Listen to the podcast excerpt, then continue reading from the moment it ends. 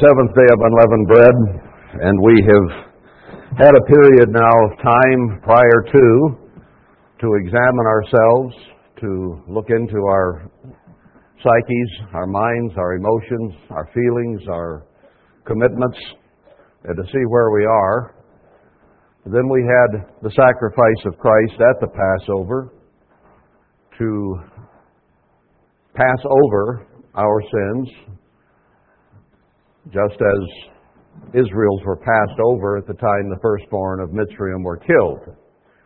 So it is called the Passover, because that was the single most important thing that occurred. God provided, or the Father did, His Son to take death in our uh, behalf, to pass over our sins, because sin is Uh, or has with it uh, a death penalty. And we have all sinned and come short of the glory of God, so we were all scheduled for eternal death.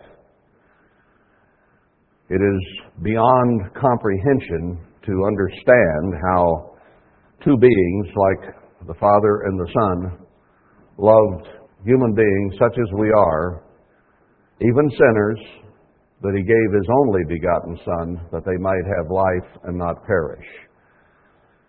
So we not only sinned before, but we still sin. We still make mistakes. So even after His death that we cele- celebrated or, or memorialized, then we had six more days following that specific day to continue to put sin out of our human lives, six the number of man. Here we have arrived at the seventh day, and by, let's see, it's two o'clock now, sunset, but a little after, about eleven after. That's about the time of sunset tonight, maybe three or four minutes past. So you still have uh, roughly six hours to get rid of the rest of your sin and be sinless by the end of this day. Uh, any takers on that? I doubt we're going to get rid of all of it. That's why we have a continuing sacrifice. Now, after the Passover, in which God had shown His incredible power and ability and love by destroying the Egyptian Empire, or Mitzrayim's empire, killing all the firstborn so that not a house was left where not one was dead, and sparing that to His people Israel, who kept the Passover that evening. Then He delivered them in tremendous power from the, the Mitzrayimites, and they traveled out several days into the wilderness. And it does appear that this is the day when the Red Sea opened and they passed through. I don't know that that has been definitively proved, but it seems to be the best case scenario and the most likely thing that occurred, that it was a time of marching out of sin, which Mitzrayim or Egypt came to be known as a symbol of. And we, during these this week, have supposedly or hopefully been marching away from sins, attitudes, thoughts, whatever uh, we examined and found wrong with ourselves, trying to put those aside, hopefully having some success. But remember Lamentations five once again, where he says, uh, draw us to you. And it took that part passing through the sea for God to deliver them. Just as we are here today, and we've been marching away from sin, but it is going to take God, ultimately, to totally deliver us from sin. And that is not going to occur, well, unless we die physically. It cannot occur until the first resurrection, when we will become eternal, immortal, sinless, and not even have a desire or a temptation to sin. That is a concept that I have wrestled with, and I cannot understand it. I look through a glass, excuse me, darkly, as Paul said. I cannot comprehend not being tempted in some form or fashion with thinking or doing something I should not do. We have lived with temptation all our lives. We have succumbed to it all too often. Whether vanity, pride, ego, lust, vanity, jealousy, ego, and pride, all those things that make up the works of the flesh. They're always there, always handy, always at tip of tongue, fingers, eyes, nose, wherever. It's always with us. So it's hard for us to even imagine that, and that is one reason we look through that glass darkly. We can't comprehend what it would be like to be utterly sinless, perfect in attitude, never having to fight negativity or any of those things, but always have an upward lifting spirit, mind, and attitude. And that's what we're looking forward to. So God reminds them, I'm going to go back briefly here to Exodus nineteen. We finished that chapter last night and left off there, showing how he had brought them through. But I want to review for just a moment here the third month after they had come up.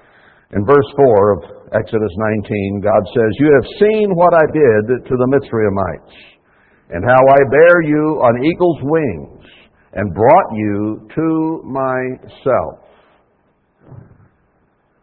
He has to bring us to salvation. He has to open our minds and even call us to begin the process. And it is not salvation that we are working through works. It is a gift of God, by the grace of God, the unmerited pardon, the forgiveness of God, that we can be a part of His kingdom. And that forgiveness comes through the blood of His Son. So He brought them out with none of their firstborn having been killed, of man or beast. He destroyed the empire that was holding them captive, as he's about to destroy the United States empire. And on eagle's wings, he brought them to him. Now, just as the world devolves into world war, total chaos, destruction, and a new satanic world order, God is going to gather his people again, this time only a remnant of spiritual Israel to begin with. During troublous times, terrible times, when life is fraught with cessation, where you can be killed at any moment, at any time, wherever you are, by the powers that be, or by people who are simply starving and want what you might have, if anything. So it is going to require the hand of Almighty God to bring His people together, to even find them and stir them to come. And He will bear us on eagle's wings and bring us to Himself. Then He gives some instruction in verse five. "Now therefore, if you will obey my voice indeed, and keep my covenant, then you shall be a purchased treasure to me above all people, for all the earth is mine."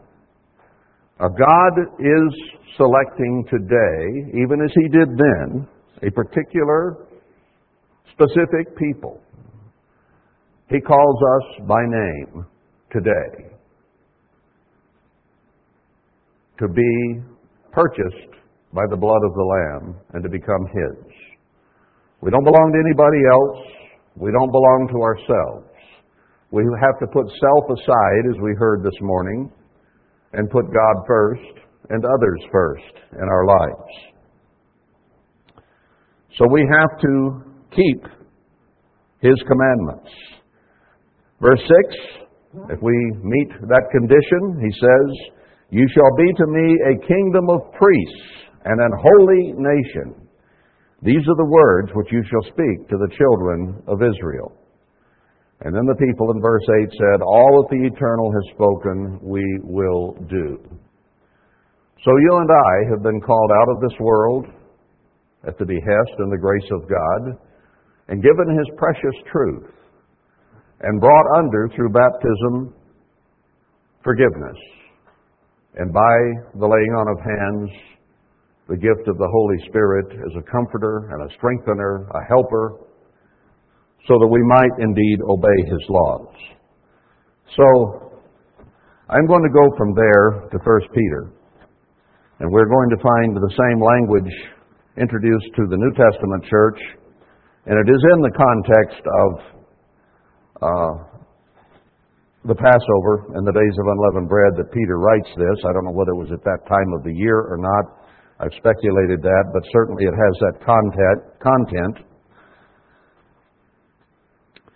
And he says in verse two, elect, those whom God has chosen, selected, that's an elected with an S on it, to the foreknowledge of God the Father, through sanctification of the Spirit, that is, set aside by the Spirit of God, unto obedience, and sprinkling of the blood of Jesus Christ, or Emmanuel, we'll say.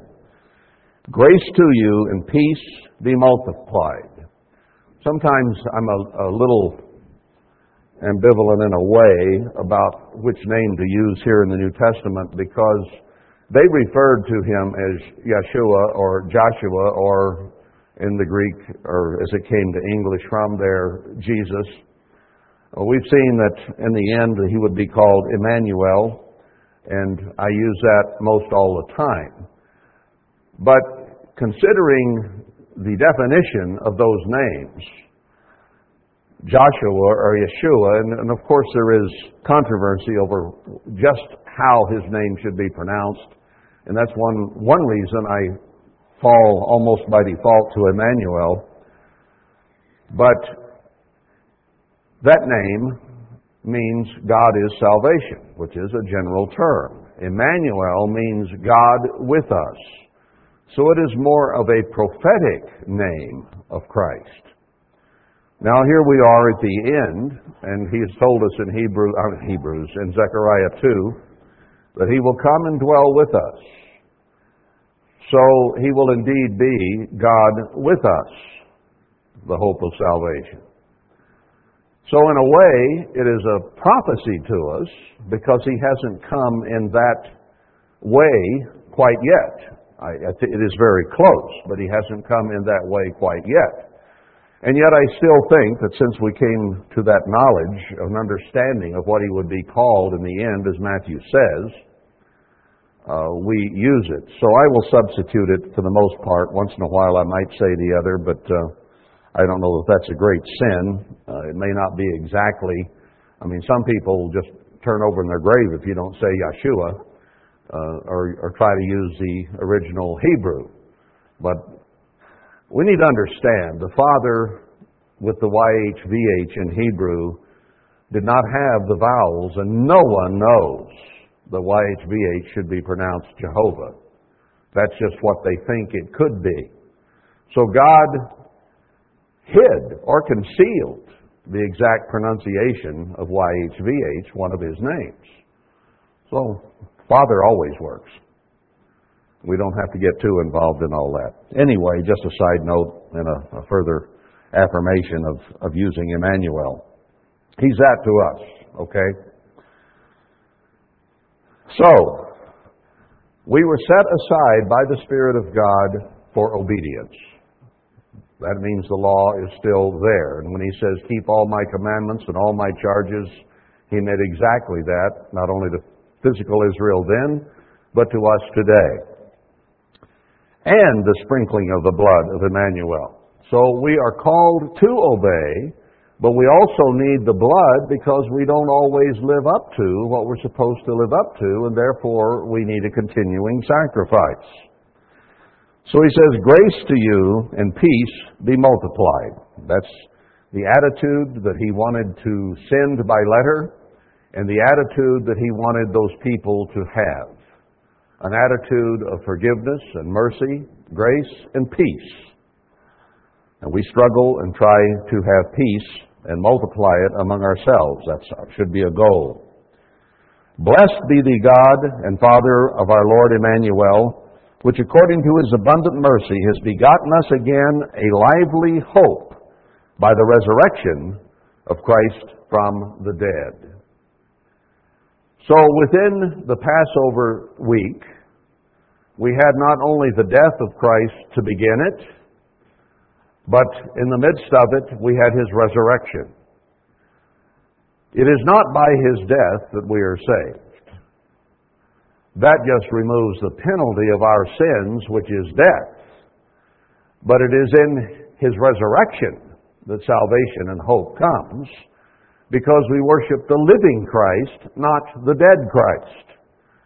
He could do nothing for us when he was in that sepulcher for three days. He was dead, gone. No breath of life, nothing. The dead know nothing. So he could do nothing for us. But as soon as he was resurrected, he could.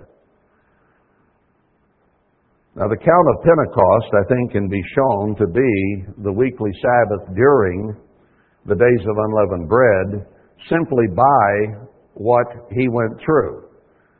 He was crucified on a Tuesday night, killed on Wednesday afternoon, and buried before sundown.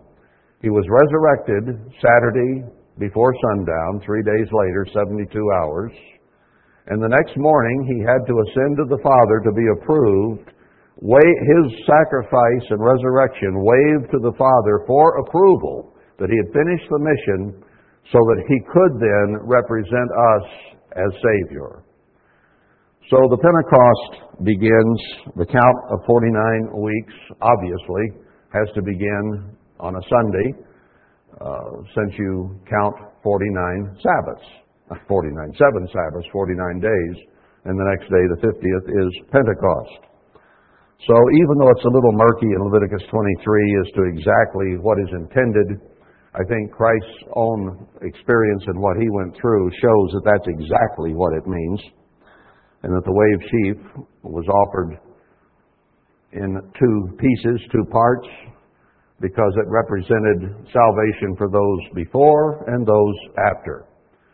His sacrifice, in other words, is proactive, proactive is uh, proactive, that's not the word, retroactive, I wanted, uh, in the past as well as in the future. Now this year there's a little question on that, and I probably will go into that between now and Pentecost, because uh, we had a Sabbath only on the last day, today, of Uh, the days of unleavened bread, and if we keep, if we if we use it to start the count, that means the wave sheaf comes outside the days of unleavened bread tomorrow.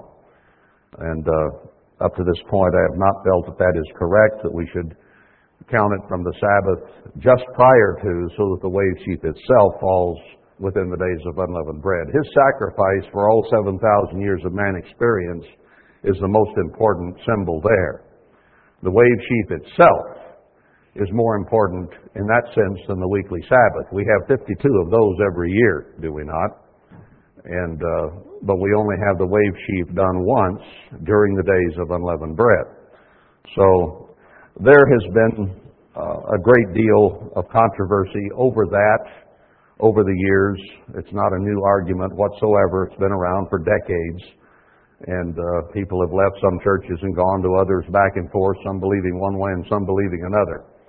But maybe I'll get a chance to go back through it and reaffirm, confirm, or change what I believe on it. But from at this point, we're going to count from last Sunday, not tomorrow, so that the wave sheaf comes during the days of unleavened bread. But I would ask you to pray about that. Uh, that if we do need to make a change, God make it very clear and very apparent that that should be. I, I don't foresee making a change. I studied through it pretty carefully some years back and gave a sermon on it, I'm pretty sure. But uh, nonetheless, maybe I'll have a chance to go through it between now and Pentecost, and we can always adjust it if we need to before that time comes. But I do want God's input and God's word, and it doesn't make any difference to me. Understand? I could care less which it is, as long as it's right. I can keep it a week earlier, I can keep it a week later. No skin off my nose one way or another. It's not a matter of ego or me being right over someone else. It's just, what does the Scripture say, and how can we best interpret it to be true? and then go from there. So that question comes up from time to time, and in a year like this, it comes up more often. So uh, we'll seek to address it. If you have any input on it, uh, be, feel free to present it. Um, I think I've seen many different sides of the argument, but there always is something that could be overlooked. Anyway, it is by His resurrection and Him being waived for us that we have eternal life ahead of us. And it gives us a lively hope. It's not a dead hope, but a lively one in that He is alive, and He is at the right hand of God. To an inheritance incorruptible and undefiled, and that fades not away, reserved in heaven for you. In my house, Father's house, are many mansions, positions, opportunities. It's there for us. The crown is there. If we have been sanctified, set aside, baptized, had the laying on of hands, and are now a begotten child growing toward the kingdom of God, He has reserved crowns for us. He made it very clear that we will, should not let any man take our crown. Anyone that would turn us away or cause us to get in ungodly attitudes, we must avoid like the plague, lest they are part and parcel of taking our crown away from us. We need to stay away from negative influence, because it can destroy you. I wanted to come to Peter to give us hope. There is a lot of heavy emotion in Passover. There's a lot of self-examination, which is not pretty. It's not fun. There's a lot of struggling with self, trying to put sin and wrong attitudes out of our minds. So it becomes pretty heavy. But we need to know that there is hope. We need to know that there can be something encouraging out of it all, that it is not in vain, that it can mean something, that it can mean truly life eternal, and that it's worth the effort. If it is not worth the effort, then let's all eat, drink, and be merry, for tomorrow we die. We have to grasp that it's worth the effort. Remember the big three? Faith, hope, and love, and the greatest is love. But you need faith, belief, trust, and you need hope. Hope can keep you going. Hope can keep you alive. If you lose hope, you get so beleaguered, so discouraged, so frustrated, so down, that there's no hope. You got no reason to get up and keep going. So hope is one of the big three. Very, very important. And Peter uses it a great deal in this book. And as the time draws near, and the world is cloudier and gloomier and more dangerous every day, we need to have a very lively hope and belief that we can be delivered. I felt it was important to go back through the story in Exodus during these days to remind us of what God has done in the past, and that He is the same yesterday, today, and forever, and He can and will deliver us again. Not only that, He has promised on His very life that He will do so. He says it's like the waters of Noah to Him, there in Isaiah fifty-four. That's how much it means to Him. So He's going to do it. Verse five, who are kept by the power of God.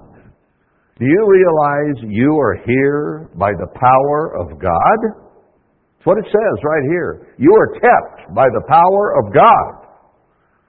If the power of God were not with you, to whatever degree, brethren, Satan would have you for breakfast.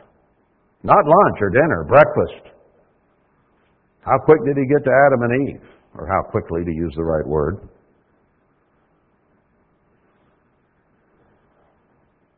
Who are kept by the power of God through faith unto salvation, ready to be revealed in the last time.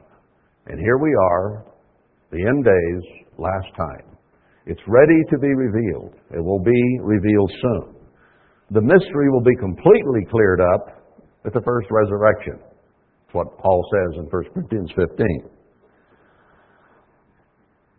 So God is keeping us here by His power until that resurrection,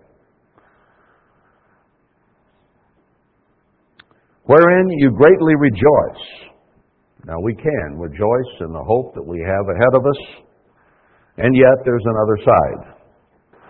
He says, though now, for a season, if need be, you are in heaviness through many temptations. And that's where we as human beings are. We are here, called out, chosen to be a part of the one hundred forty-four thousand if we see the battle through to the end, endure to the end, as Matthew twenty-four says, that we'll be blessed. But meanwhile, Peter knew what was going on then, and he knew what would be coming or going on now, because human nature is the same. It doesn't change. Satan doesn't change. It just gets worse. So, if need be, you are in heaviness through many temptations, that the trial of your faith, being much more precious than of gold that perishes, though it be tried with fire, might be found to praise and honor and glory at the appearing of Emmanuel. So we need, we must, we have to go through trials, troubles, tribulations, temptations, and heaviness. What did it say about Christ? He was full of heaviness, I think. A man of sorrows and acquainted with grief. He was tempted in all points, like as we are. He knows exactly, precisely what you and I go through every day because he went through it.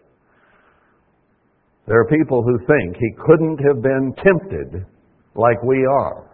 But how would he understand us if he weren't? How would he know our frame? How would he know what I go through every day from the day my eyes open until they close at night, and then my dreams are suspect? How could he know if he weren't there? He went through it. He never gave in to it. And that is the vast gulf between him and us.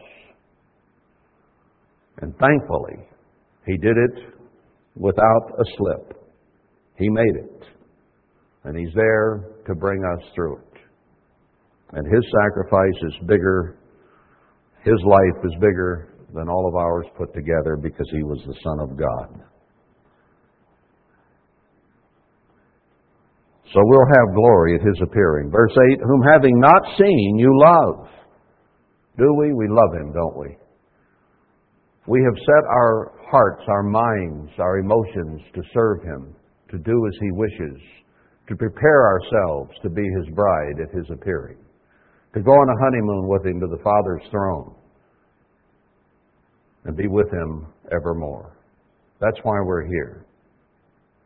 That's why we're here.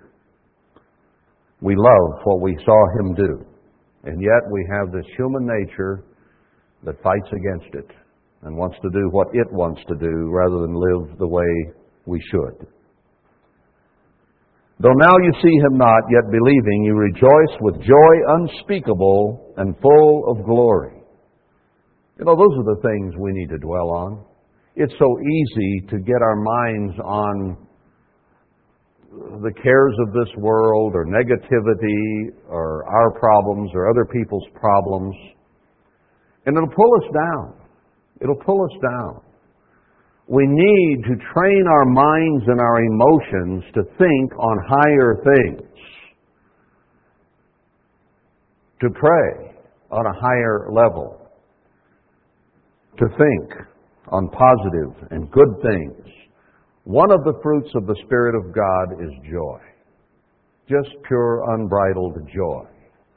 Joy with life, joy with the future that is there before us. Now, yes, we'll have heaviness, as he's already said, but it is the joy unspeakable that is ahead that motivates us to move forward instead of rot in our own juices. Receiving the result of your faith, even the salvation of your souls, of which salvation the prophets have inquired and searched diligently, who prophesied of the grace that should come to you. Isaiah, Jeremiah, Ezekiel were inspired to write certain things about the new covenant church, about God's deliverance here in the end. They were inspired to write about the resurrection and the millennium, and they didn't know what they were writing about. They diligently inquired. They thought about it. They thought, what? God told me to write that, but I don't get it. I don't understand it. And here we are, in the grace, through the death and resurrection of Christ, the unmerited pardon, the freedom from sin that they looked into and didn't understand. So the things God had them write about have come upon us, and yet we still have trouble dealing with ourselves, don't we? Of course, those prophets also wrote a lot about the sin and decadence and immorality and everything else that would occur here in the end time, didn't they? Didn't they?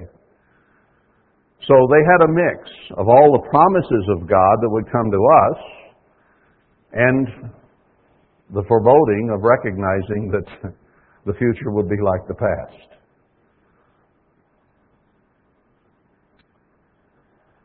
Verse eleven, searching water what manner of time the Spirit of Christ which was in them did signify when it testified beforehand the sufferings of Christ and the glory that should follow. What did David? What was David thinking when he wrote Psalm twenty-two and twenty-three? What was he? Th- what was Isaiah thinking when he wrote Isaiah fifty-three and all that Christ would go through on the stake? He, he didn't have a clear picture of that. He didn't know what all that meant. Now it's history to us. It's been applied for us. And through the wave sheath, retroactively, it will come to Isaiah as well, among others. Twelve, unto whom it was revealed that not unto themselves, but unto us they did minister the things which are now reported to you by them that have preached the gospel to you with the Holy Spirit sent down from heaven, which things the angels desire to look into. Even the angels don't have a clear grasp and understanding of what God is doing with us. They must shake their heads sometimes when they look down and see what humanity does and how we think. They're familiar with the Father and the Son and the twenty-four elders and the sea of glass and the thunder and the lightning and all the things around the throne of God and the peace and the happiness and the joy and all those things that are at the throne of God. And then they look down and see us little people created in the same image of God, arms, legs, nose, mouth, you know, the whole thing, very image of God. And it isn't anything like what they see up there. And so they look at it and they think, how's this going to work out? They desire to look into it and to understand it. How can God take that and make this? So it's not only a mystery to you and me, it's a mystery to the angels as well.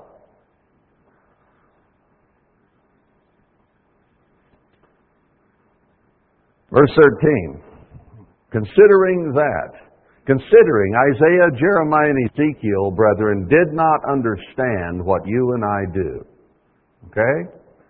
Considering the angels don't even grasp fully what God is doing with you and me. What an incredible thing that is, that we can understand the process and be a part of it. Wherefore, as a result of this understanding that we have, gird up your minds, or the loins of your minds. Be sober and hope to the end for the grace that is to be brought to us at the revelation of Emmanuel. This is serious business. This is life or death. We will either die eternally or we will live eternally in glory. One of the two. There will be weeping and gnashing of teeth. There are those who say that everybody ultimately is going to be saved. I don't believe it, because there will be weeping and gnashing of teeth, Christ said in so many words. But I do believe God is a success as a father, and He's not going to let very many of His children perish. I don't think the lake of fire is going to be millions and millions and billions of people. I really don't.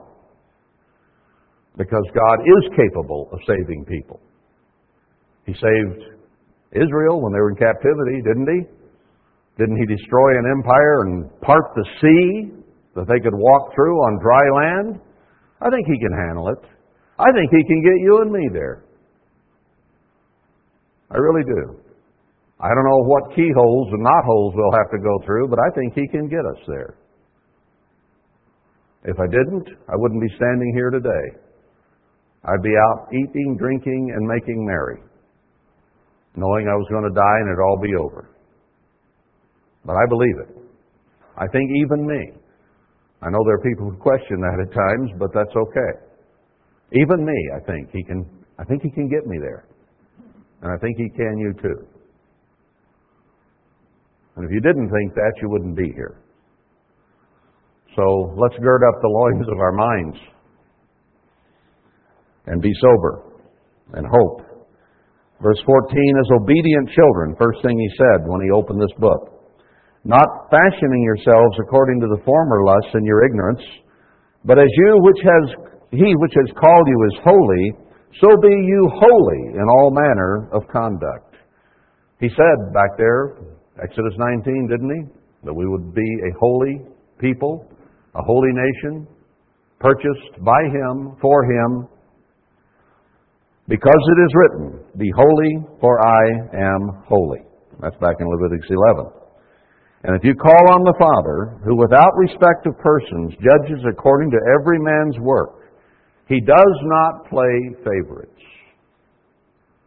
Human beings often play favorites, whether it's favoring one child over another to the hurt of both, or whether it's preferring some people over others because you don't like the way these people think or act, or whatever, we tend to put some ahead of others. God is not a respecter of persons. He judges every man according to his own works, not by anybody else's. You are judged only by you, by God. And none of us has any right to play God and judge each other. We do not have that right. Not at all. God is the judge. Now, can we recognize evil? No, if somebody's out and you see them stealing a T V out of Boulevard Furniture, I, you could probably put together that that's what was going on. But you don't really know for sure, do you?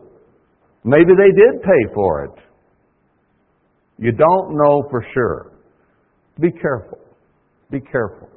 It's easy to throw stones. That's real handy. Easy to do. Comes naturally. But God judges each man's work. Pass the time of your sojourning here in fear. We need to live in fear. Now, how do you balance that with peace, love, and joy? The fear of God is the beginning of wisdom. He holds the key to eternal life or eternal death. So recognize at the end of your life, and some of us are, are getting closer and closer to the end of this physical life.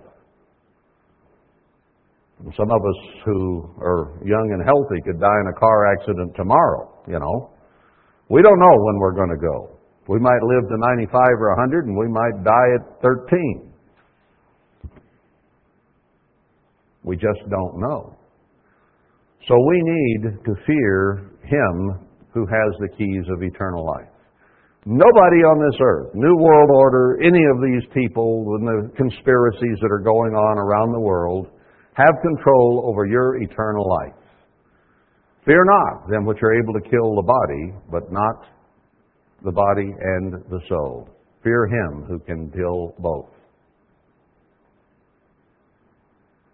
So we should live with a certain amount of fear every day and use it as motivation to get on our knees and ask for forgiveness and help and strength and mercy and love toward others so that God might overlook our sins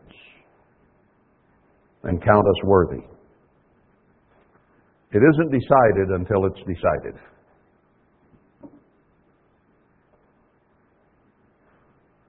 For as much as you know that you were not redeemed with corruptible things as silver and gold from your vain conduct, received by tradition from your fathers, living the way people have lived, and then God begins to call you out of it. But with the precious blood of Christ, as of a lamb without blemish and without spot. That's what we were redeemed with.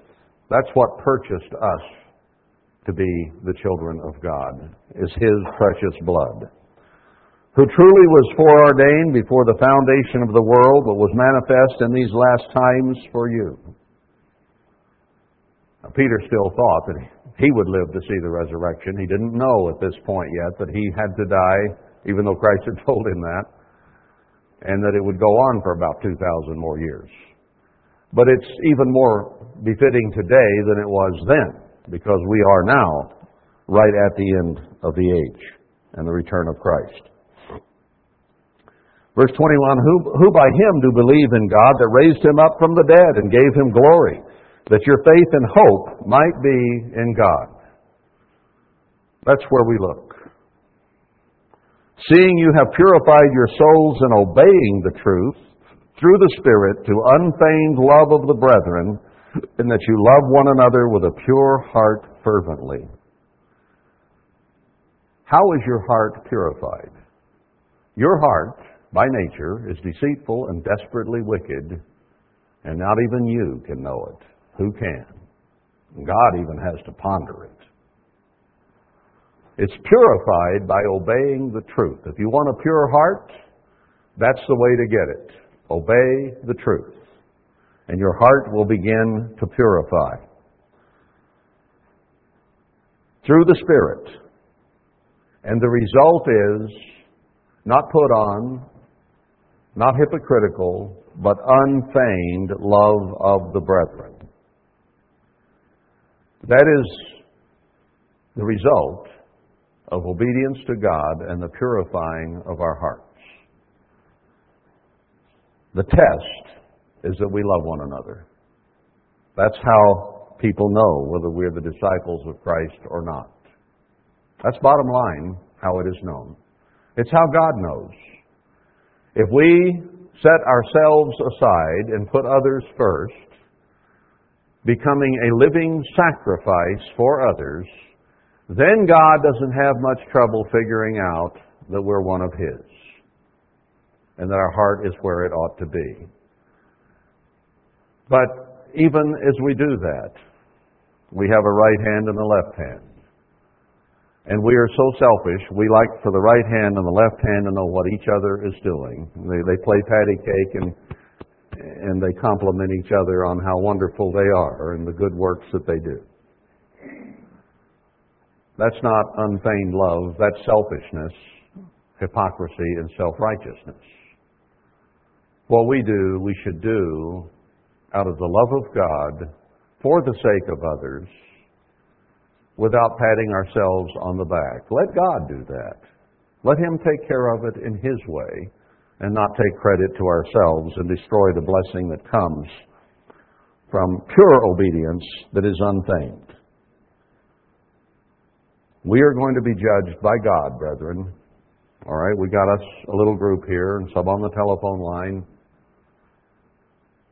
And God is judging us by how fervently we love one another. We need to be very, very aware of that. Being begotten again, not of corruptible seed, but of un- incorruptible, or by the word of God, which lives and abides forever. For all flesh is as grass, and all of glory of man as the flower of grass. That's the message we're told to preach in Isaiah forty. The grass withers, and the flower thereof falls away. Quoted directly from Isaiah forty. But the word of the eternal endures forever.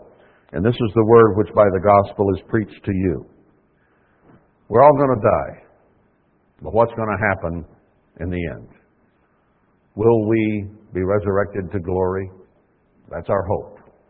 That's why we need to be serving God fervently and seriously, with the loins of our mind girded up and soberly.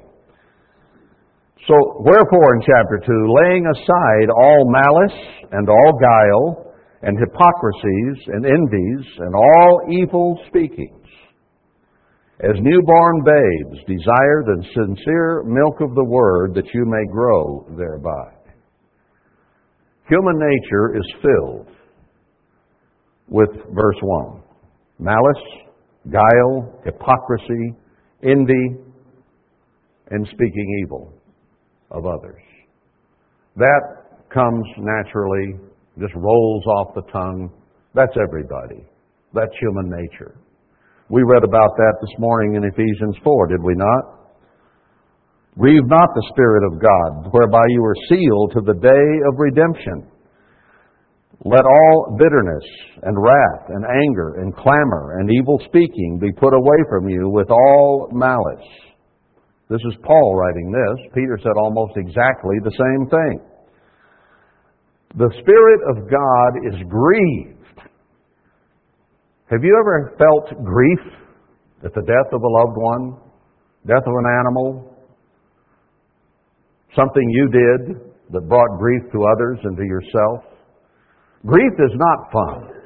Grief is hard. And God is grieved by bitterness and wrath and anger and clamor and evil speaking and malice. It grieves Him. I don't want to bring grief to God. I would love to please God in every way that I can. So he says, instead of those emotions, be you kind one to another, tender-hearted, forgiving one another, even as God, for Christ's sake, has forgiven you.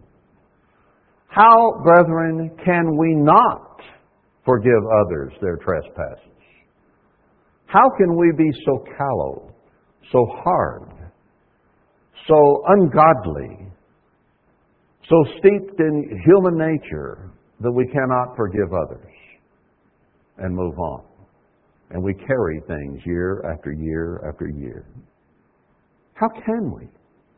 Considering how much Christ loved every one of us as absolute sinners. And He forgave us all of everything. Doesn't matter what it is. He forgave us all. Are we better than Him? Do we have a right to do something He wouldn't do? Hold people's sins over their heads? God doesn't do that. If we're to be like God, we cannot do that. Can't. Love one another with a pure heart fervently is the way Peter puts it. As newborn babes desire the sincere milk of the Word, that you may grow thereby. You know, a babe doesn't have malice. He doesn't have guile. He's not a hypocrite. He doesn't have any envy, and he doesn't say anything bad about anybody, does he? All he does is nuzzle mama looking for nana. Give me the sincere milk of the Word. That's all that baby cares about. Well, and maybe a wet diaper, but we get the point. He wants us to be that way. Simple, as unconniving, as pure as a little baby whose only thought is mommy milk, that he might grow thereby. Pure, sincere, unadulterated Word of God. If so be you have tasted that the Eternal is gracious, haven't we? I shouldn't be in the kingdom of God. And you shouldn't be in the kingdom of God, should you? We've sinned and come short of the glory of God, and the penalty is death. So when that Passover comes, I have to sit there and marvel But God has taken one such as me and given me the opportunity to be forgiven and my sins expunged, removed, gone. And I don't have to suffer the penalty of them. It's always a very emotional thing. I think it probably is with all of us to realize as we sit there that God has accepted us. And we have tasted that He is gracious. To whom coming as unto a living stone, not a dead man, a live one. Disallowed indeed of men, but chosen of God and precious. You also, as lively stones, are built up a spiritual house, a holy priesthood, to offer up spiritual sacrifices acceptable to God by Emmanuel, just as He told us there in Exodus nineteen and other places. Wherefore also it is contained in the Scripture, Behold, I lay in Zion a chief cornerstone, elect, precious, and he that believes on Him shall not be confounded. It is the level of belief that is the key. If we believe Him enough to do what He said, and to love each other, and to love God, we will not be confounded. We will receive the reward by the grace of God. Unto you therefore which believe He is precious, but unto them which be disobedient, the stone which the builders disallowed, the same is made the head of the corner. And a stone of stumbling and a rock of offense, even to them which stumble at the word, being disobedient, wherefore they were appointed. God has appointed us to come out of sin. The rest of the world is sold in sin. But you are a chosen generation. Think of yourself that way. You're a chosen generation, a chosen person, a royal priesthood. We need to live as royalty. You know, the royalty in the world looks down upon the peasants around them as being lesser beings, don't they? They're above all that. Their conduct doesn't always bespeak its well of, itself well of them, but that's the way they view themselves. And God, through Christ, has put us in the position of royalty to be kings and priests in the world tomorrow above everyone else as the bride of Christ. So we need to live as if we were royal. God judges people different who are put in positions of leadership. That is very clear, twice the judgment at least. And when you read through Kings and Chronicles, which we saw part of this morning, it talks about good kings and bad kings. Does it talk about Joe and Tom and Bill and Harry and Jane and Jill and whether they were good or bad people? No. Just the kings. God does not have a list of Joe and Bill and Jim and Jill out here necessarily. But He is focused on you and me in a different way because He has called us to be royal. We will be judged as kings, each and every one of us. We need to live the way a king ought to live, especially the great King in the heavens, King of kings and Lord of lords. He's the one we're to be like. We need to keep this in mind. You know, we can look at ourselves, and we have to talk about it some, about how we are human and how the human nature is there and continually be reminded of sin and all those things. But that can get discouraging if that's all we focus on. And Peter is telling us here to gain hope by focusing on the fact that we are called, that we're royal, that we are a holy nation, a purchased people. God thought we had value, you and me. Enough value that He applied the purchasing power of Christ's blood for us. That's how important He looks upon us. Now, everyone is going to have that chance at some time before the plan is finished. But our chances now, And we have the opportunity to have the highest offices in the kingdom of God eternally as the bride of the Lamb of God. That's what is offered you and me. And we need to live that way, to live up to that. So it's not just being kicked for our sins, but it's being inspired by our potential of what God intends us to be. That you should show forth the praises of Him who has called you out of darkness into His marvelous light, which in time past were not a people, but are now the people of God, which had not obtained mercy, but now have obtained mercy. God has shown mercy upon us and revealed His truth to us. That cannot be said by very many people on the face of this earth today. He hasn't revealed the truth to very many. They won't get it until the millennium or the great white throne judgment one. Dearly beloved, I beseech you as strangers and pilgrims, abstain from fleshly lusts which war against the soul, having your conduct honest among the Gentiles, that whereas they speak against you as evildoers, they may by your good works, which they shall behold, glorify God in the day of visitation.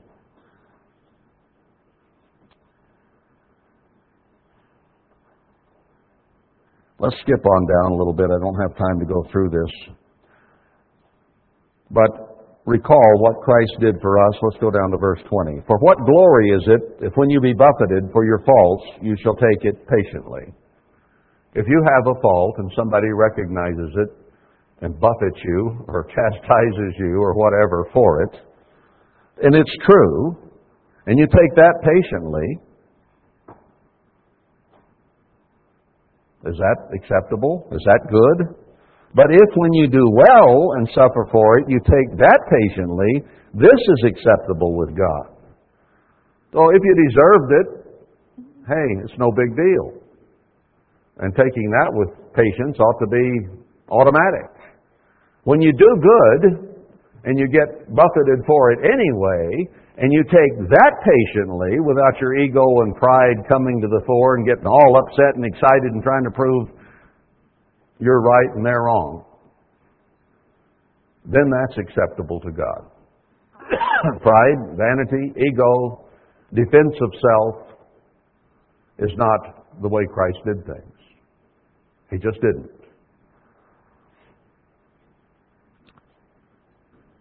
For even hereunto were you called, because Christ also suffered for us, leaving us an example that you should follow His steps, who did no sin. Everything that was done to Him was false, false accusation. Neither was guile found in His mouth. Simple, honest, pure, true, all the way through. Who, when He was reviled, reviled not again. When He suffered, He threatened not. He was in a position to say, when they were putting crowns of thorns on His head, stripping the flesh off His body with a cat of nine tails, driving nails through His hands and feet, He could have said, I'm going to live again, and I'm going to see you boys again, and am I going to have it in for you? He could have said that. Of course, then it might not have happened that way, because He would have sinned in so doing. But He didn't. He just took it. Isaiah fifty-three is full of the attitude He had. He threatened not, but committed Himself to Him that judges righteously. God is my judge. You can say anything you want about me. Okay. I'm not going to get upset about it. Not going to fight it. Not going to answer. We all get accused of things, don't we? It's better just to turn it aside and say, consider the source, move on. No sense in even trying to answer it all. What's the point? God is the judge. And people will take one side or the other regardless, so why bother to try to go through and explain everything and try to justify ourselves? Who His own self bare our sins in His own body on the tree, that we, being dead to sin, should live to righteousness, by whose stripes you were healed. For you were as sheep going astray, but are now returned to the shepherd and bishop of your souls. We should be so very, very thankful for where we are. Let's move on here a little bit. Uh, verse nine of chapter three, not rendering evil for evil, railing for railing, but contrariwise blessing. That's a tough one, isn't it? When somebody's just absolutely railing on you and rendering evil for evil, isn't it natural to strike back? That's our human carnal reaction and the easiest way to go. No, he says, bless. When did Job get blessed again? When he prayed for his friends. When we pray for our enemies and those who despitefully use us and persecute us, then is when we're getting somewhere with God. When we return blessing for cursing. That's a hard one to come by. That's a tough one, because it goes against the grain of human nature all the time to do that. And we have varying degrees of correct conduct when it happens. But we have to fight it. We have to go there. That's what we need to be. For he that will love life and see good days, let him refrain his tongue from evil and his lips that they speak no guile. Let him hate evil and do good. Let him seek peace and pursue it. I saw a good one the other day that I've repeated to a few people. I might mention again here. I, I thought it was so good. I'm trying to remember it. It says, don't waste your words on those who deserve your silence. Think about that one.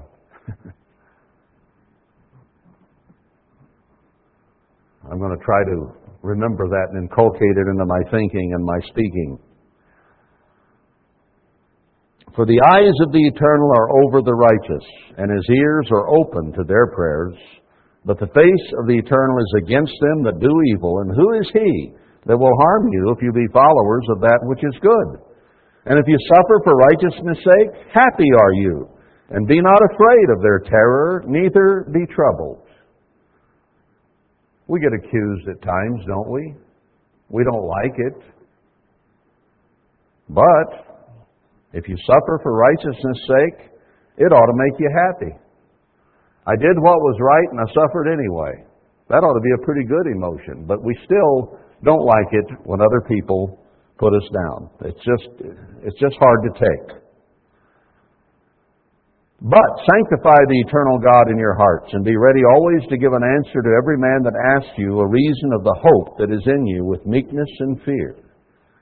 Having a good conscience, that whereas they speak evil of you as evildoers, they may be ashamed that falsely accuse your good conduct in Christ. You do the best you can, and if people criticize you, that's too bad.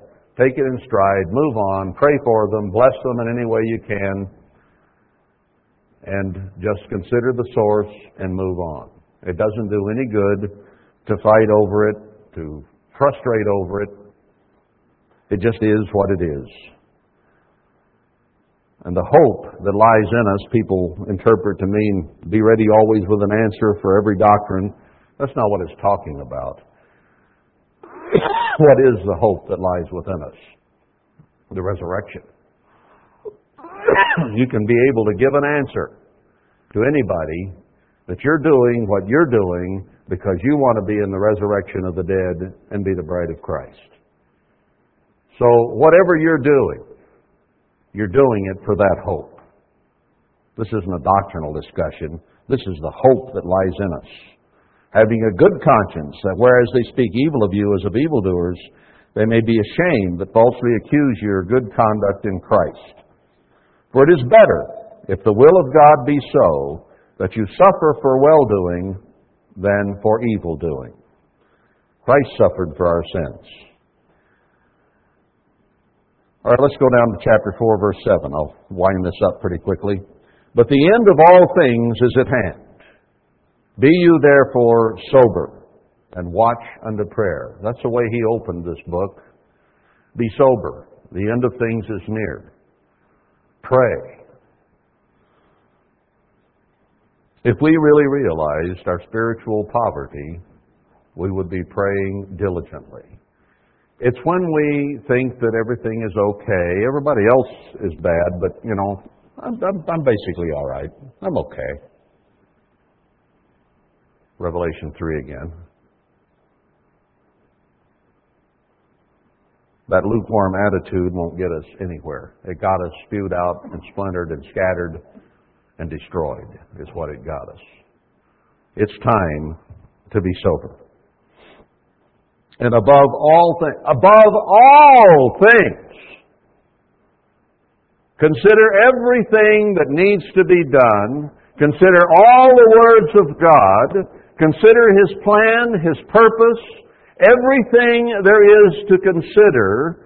And then Peter says, under inspiration of Almighty God, above all things, nothing comes ahead of this.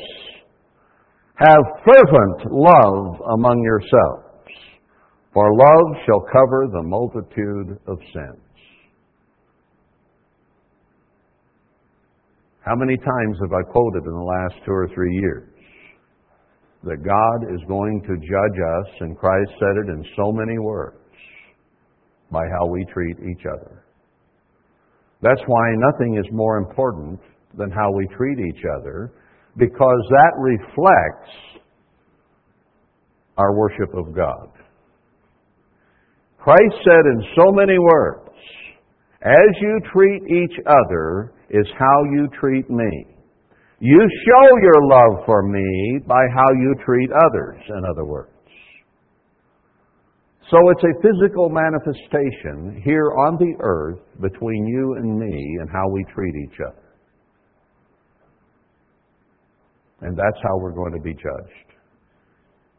You are living in a fool's paradise if you think you can go to God and ask for your forgiveness of your sins and hold other sins over their heads. It cannot be done. That is not God. That is not God's way. The only way you can be forgiven is to forgive everyone of their sins, just as Christ is willing to do. We have to be like Him. So Peter is saying a truth here. You might say, well, the first commandment is love God above all else. That's true. But He judges our love for Him in the first commandment by how we treat one another. That's how He makes the judgment. The proof of pudding is in the eating. Use hospitality one to another without grudging. Verse twelve, beloved, think it not strange concerning the fiery trial which is to try you as though some strange thing had happened, but rejoice. When we have trials, troubles, tribulations, turmoil, rejoice, inasmuch as you are partakers of Christ's sufferings, that when His glory shall be revealed, you may be glad also with the exceeding joy, because your glory will be revealed at the same time. Go on down to chapter five, verse five, or verse, uh, yeah, five. Likewise, you younger, submit yourselves to the elder. Yes, all of you, be subject one to another. Be clothed with humility. What you wear that people see is humility. Not pride, not vanity, not ego. Humility. For God resists the proud and gives grace to the humble. He hates pride. None of us should have pride in anything. What can we be proud of? Nothing. We didn't birth ourselves. We started out as a result of some other process than our own. And we haven't done anything since to brag about. Even God the Father didn't say He was proud of His Son. He said, I'm well pleased. There is a difference. Pride is a carnal, human, or satanic emotion. Humble yourselves, therefore, under the mighty hand of God, that He may exalt you in due time. Don't exalt yourself. Let Him do it when the time is right. casting all your care upon Him, for He cares for you. All the cares you have, you need to take to God in prayer. He cares for you. He died for you. He was resurrected for you. He lives, forgiving you every day that goes by, and He will resurrect you and make you immortal. Be sober, he says again. Be vigilant, always watching, being very careful, because your adversary, the devil, as a roaring lion, walks about seeking whom he may devour, whom resist, resist steadfast in the faith, knowing that the same afflictions are accomplished in your brethren that are in the world. But the God of all grace, who has called us unto His eternal glory by Emmanuel, after that you have suffered a while, after that you have suffered a while, accept that. It is a reality. We must suffer a while for our character's sake, for learning to love, for learning to turn to God and to love one another fervently. Suffering is designed to change us, to help us be what we ought to be. We do not change much without pain. That is just a fact of humanity. Adversity, pain, trouble drive us to God. So we should count it all joy when we suffer difficulties, because it will help turn us to God. After you have suffered a while, make you perfect, establish, strengthen, and settle you. To Him, to Emmanuel, to our Savior who died and was resurrected for us and was waved before the Father for us as well, be glory and dominion forever and ever.